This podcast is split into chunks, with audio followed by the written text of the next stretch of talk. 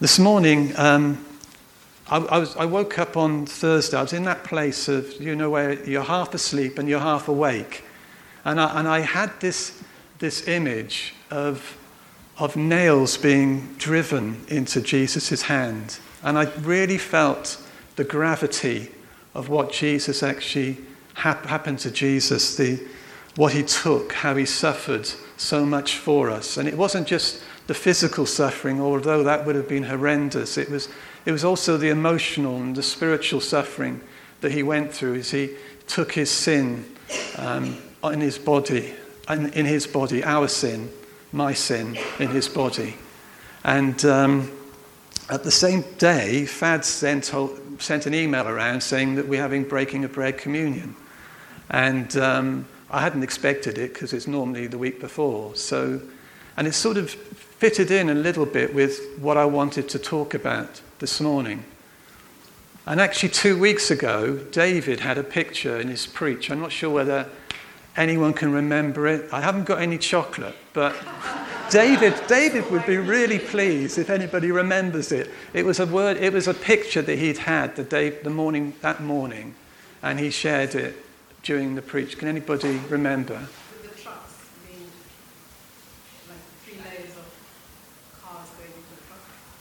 That's a brilliant picture, but it isn't the one he had. Did you have that one? I didn't even remember hearing that one. Oh, no, no. Anyway, the one, I'm, the one I was thinking of is the one where um, there's a runway that is, was having to be cleared continually because it was a runway in a remote area that was you've got more chocolate, you? A runway that was uh, in a remote area, and it had to keep on being cleared because it was the only way that the provisions could get to that person. So the runway had to be cleared. And uh, David was reminded of John the Baptist when he started sort of meditating and thinking on it. And uh, it's John the Baptist in the fulfillment of the prophecy in Isaiah, where it says that he is a voice in the wilderness saying, Prepare the way for the Lord. And of course, we know John the Baptist's ministry was a, a ministry of baptism from, for repentance. So it was all about repentance. And that, so David saw that picture as us having to come to him and ask for forgiveness, to clear the pathway, um, to recognize where we have got sin and where we need to continually forgive, and to, to continue doing it because we need to keep the, that, that um, runway clear. We need to keep it open to Jesus coming into our lives continually. So that also confirmed what I was thinking about for this morning. But the title of my talk will not bear any resemblance to it when you hear it, but it is linked. And the title of my talk is The Hidden Jewel of Humility. The Hidden Jewel of humility. Because I had a picture about a month or so ago when I was praying, and it was of the Lord just lifting something up from under the ground, and He lifted it up. And I was just thinking on it for a while, and I felt the Lord say to me, That is humility. That is humility. And you know, humility is something which is hidden. It's like a hidden jewel. It's a bit like a treasure, isn't it? A treasure that you, that you dig up, you didn't realize was there, and it, just comes to the surface. And um, I worked in BT 35 years ago. 35 years ago. I only worked for five years, but I'm getting my pension from them next year, so I'm looking forward to that. it's not going to be a lot of money, I can tell you, but it's something. But I used to walk from London Bridge to Blackfriars every morning. And um, as I walked that route, um, they were excavating a building. And um, when they excavated this building, they found, I think it was um, Roman artifacts. So it was a, like a Roman uh, floor with different artifacts. And what they did is that when they built that building on top of it, they actually put a glass floor so people could actually see it and you know, appreciate what was previously hidden. So, hidden, as I've mentioned, humility isn't generally out on display, but it is hidden. In fact, the nature of humility is such that if, if somebody sort of drew attention to their humility, we would think that they were being proud about their humility, which is obviously the opposite. Um, but I mean, if, one of the things that uh, Jesus said to the, the, Pharisees and the scribes of the day um, was that they were hypocrites. I don't know whether you remember, the, he gave quite a few little sort of pictures and, uh, and about, about this. And one of the things was that they went and prayed in the public uh, on street corners and in the synagogue, and they prayed to get they prayed to get praise and favor from man. But of course, they forfeited the um, the pleasure and the favor that God had for their lives because they were uh, looking for man's approval and not for God's approval. When we look at um, Moses, this is one of the things, one of the verses I really like about uh, Moses. It says in Numbers 12, verse 3 Now the man Moses was very humble, more than all men who were on the face of the earth. And I love the, time we had just worshipping this morning. Thanks, Jude, Simon, and the band. Because if we look at Moses' life, Moses life was characterized, wasn't it, by his time in God's presence. I mean, when he came down from the mountain, when he'd met God, they had to put, he had to put a veil on his face because the glory of God just shone from his face. And so his, his humility, I believe, just came from being in his, the presence the presence of the Lord. And of course, our supreme model of humility is Jesus. And in Philippians 2 5 to 11, it describes that. But I'll just read verse 8.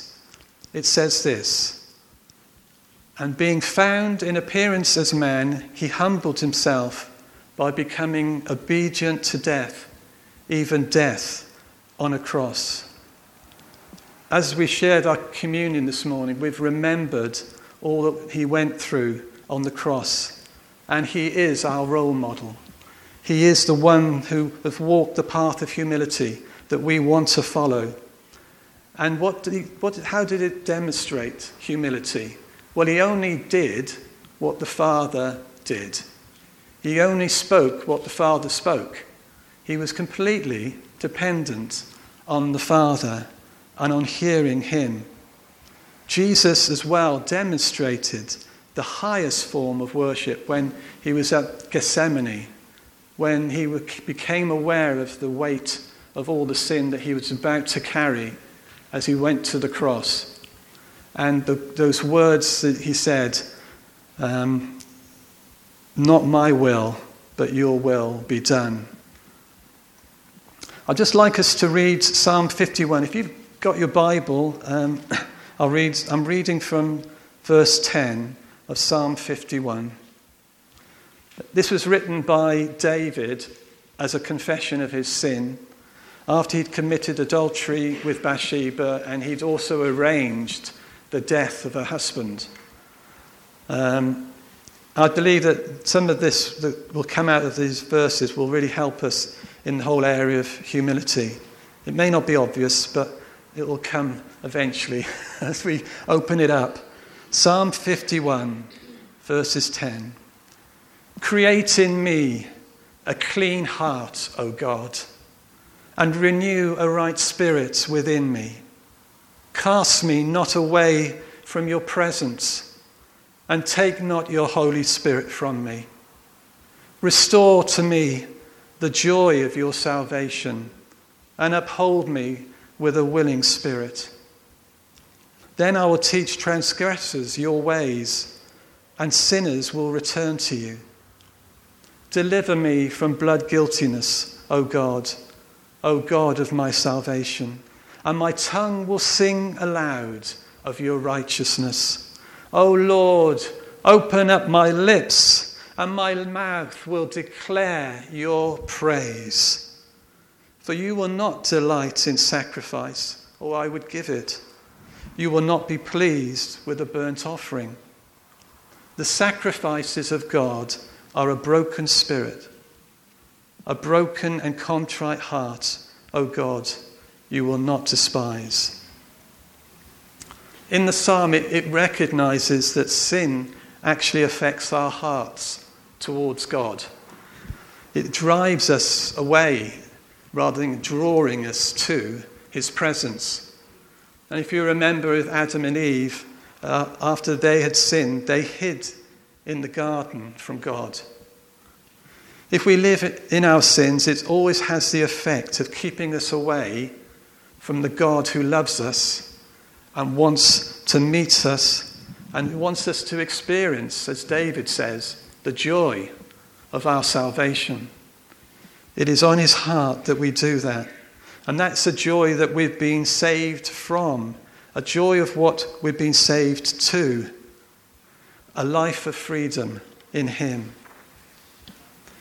How does David respond before God? You know, he doesn't come with sacrifices, does he? He doesn't come with what he can show and prove to God, prove for himself. He doesn't come um, to earn his salvation, to put him right before God, but he comes bringing his heart and a broken spirit to the surface, lifting it up before God. He knows that the Lord will not despise this. And it is in doing this that he asks for forgiveness and that he will be cleansed and renewed in his relationship with the Lord. Just going to read another passage, so if you've got your Bibles and you want to follow, it's James 4, verses 1 to 10. What is the source of quarrels and conflicts among you? I'll let you get there, sorry. I'm jumping ahead. James 4, verses 1 to 10. What is the source of quarrels and conflicts among you? Is not the source your pleasures that wage war in your members? You lust and do not have, so you commit murder. You are envious and cannot obtain, so you fight and quarrel. You do not have because you do not ask. You ask and do not receive because you ask with wrong motives, so that you may spend it on your pleasures. You adulteresses, do you not know that friendship with the world is hostility towards God? Therefore, whoever wishes to be a friend of the world makes himself an enemy of God. Or do you think that the scripture speaks to no purpose? He jealously desires the Spirit which He has made to dwell in us. But He gives a greater grace. Therefore, it says, God is opposed to the proud, but gives grace to the humble. Submit therefore to God. Resist the devil, and he will flee from you. Draw near to God, and he will draw near to you. Cleanse your hands, you sinners, and purify your hearts, you double minded. Be miserable and mourn and weep. Let your laughter be turned into mourning and your joy to gloom. Humble yourselves in the presence of the Lord, and he will exalt you. As with David, in these verses, the Lord is wanting us to deal with our sin and the Lord says he jealously desires the Spirit that He's made to dwell in us. And this is the Holy Spirit that He's placed in our hearts. The Holy Spirit is to be evident and working in our lives, not our flesh. It's so easy for us to, to do it the other way around, but the flesh gives, gives, gives us the quarrels, wanting things for our own pleasures. These things are showing our friendship with the world and the devil's influence, and not our friendship with the Lord. The devil is the one these verses tells us we are to resist as we submit ourselves to God and allowing the Holy Spirit to work in us. We then have that really well known phrase that God is opposed to the proud but gives grace to the humble. You know, pride, pride stops us opening up our hearts to the Lord. for Him to search our hearts, to reveal things in us where we need to be set free. It stops us depending on the Holy Spirit. God literally opposes us when we are proud, which is a sobering truth, isn't it? He, his, it's, it's, there's very few verses that sort of say this sort of thing, but when it comes to pride, God opposes us. Um, pride is where we, we don't recognize um, our need. Humility is where we know our need. Humility is knowing our need, knowing our need of the Lord. The verse says that if we live in humility, that place where we recognize our need, then we will receive grace.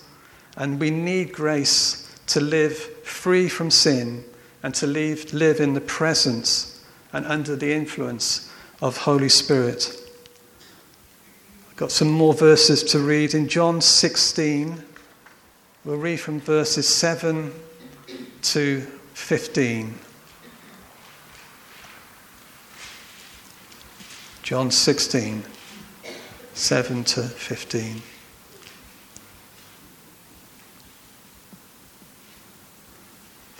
Unless I go away, the advocate will not come to you. But if I go, I will send him to you. When he comes, he will prove the world to be in the wrong about sin and righteousness and judgment. About sin, because people do not believe in, him, in me about righteousness, because I'm going to the Father where you can see me no longer, and about judgment, because the prince of this world now stands condemned. I have much more to say to you, more than you can now bear. But when He, the Spirit of truth, comes, He will guide you into all the truth. He will not speak on His own he will speak only what he hears, and he will tell you what is yet to come.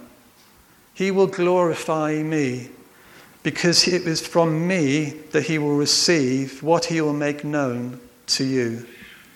All that belongs to the Father is mine.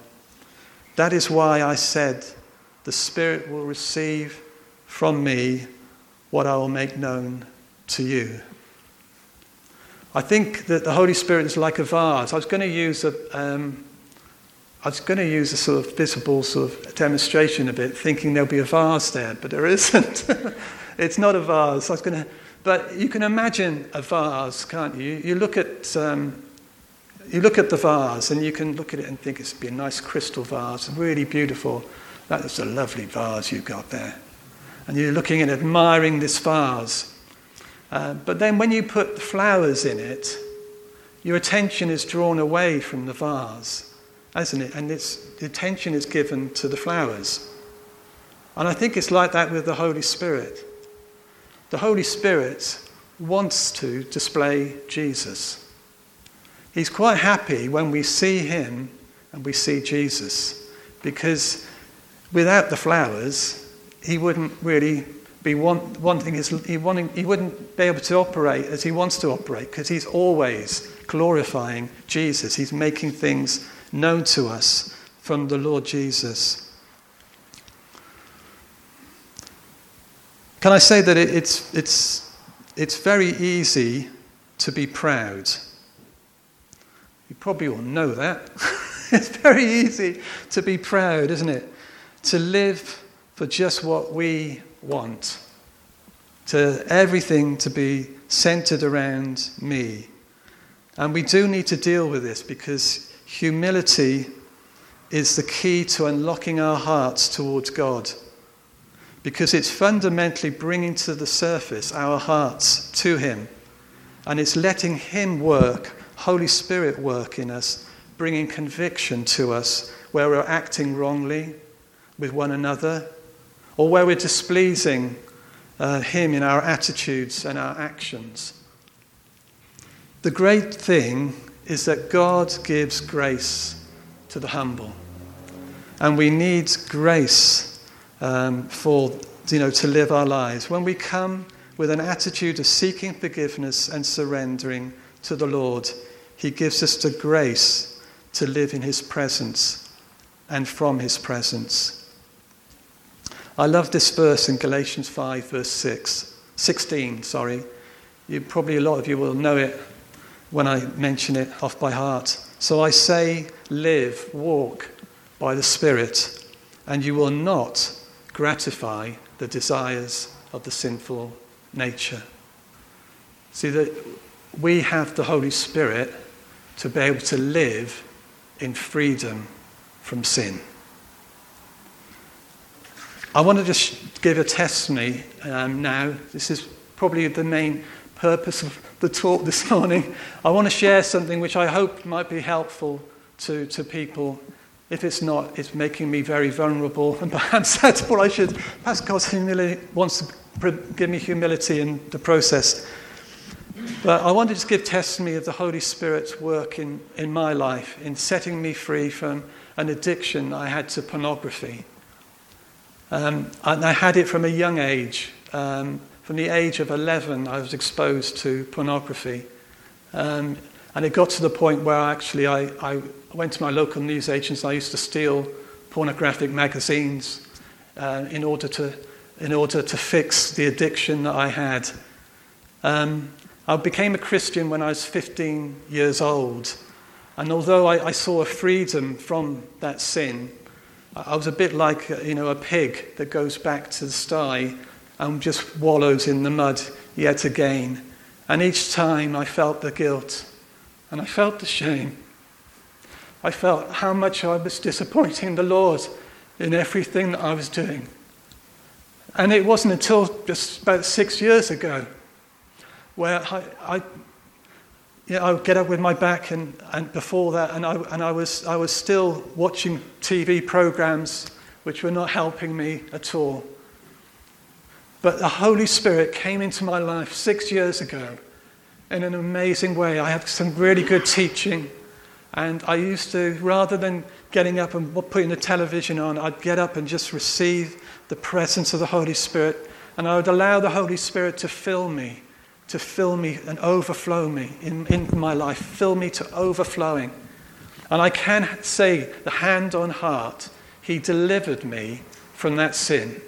And I've never gone back to it again. I've never felt an interest in it ever again. And I un- understand that there can be things that can really hold us, and they can hold us for years. For me, you know, we're, we're looking at decades. But I don't think it needs to be that way. I think we can receive the Holy Spirit and we can receive freedom from things that have really held us back. And I, and I want us to, actually, as we close, just spend some time just receiving from the Lord. After the Holy Spirit started work in my life, and, I, I'm, and I'm not boasting in this, I'm boasting in the Holy Spirit. But now when I get up, with my bad back, and I'm in bed, and I will spend about an hour or so worshiping, praising, singing in tongues, praying in tongues. And I, I have a hunger for more of the Lord. I have a hunger that has come because the Holy Spirit has filled me. Someone has said that in the natural, physical hunger is increased the less you have. In the spiritual, your hunger is increased the more that you have. You become more and more hungry. The more you experience, the more that you want, the more that you desire. And that's been my testimony. And um, if, if you feel able and would want to, should we stand? And we're just going to spend some moments and just invite Holy Spirit, if there's anything that has come up in your mind, in your heart, that you felt, you know, I need to be delivered. I need to be free from this recurring sin. I need to know the touch of Holy Spirit in my life. Let's just allow Holy Spirit now to fill us. We've been singing about surrendering. We sung the song. Let's just allow our hearts now to be surrendered to Holy Spirit. Come, Holy Spirit.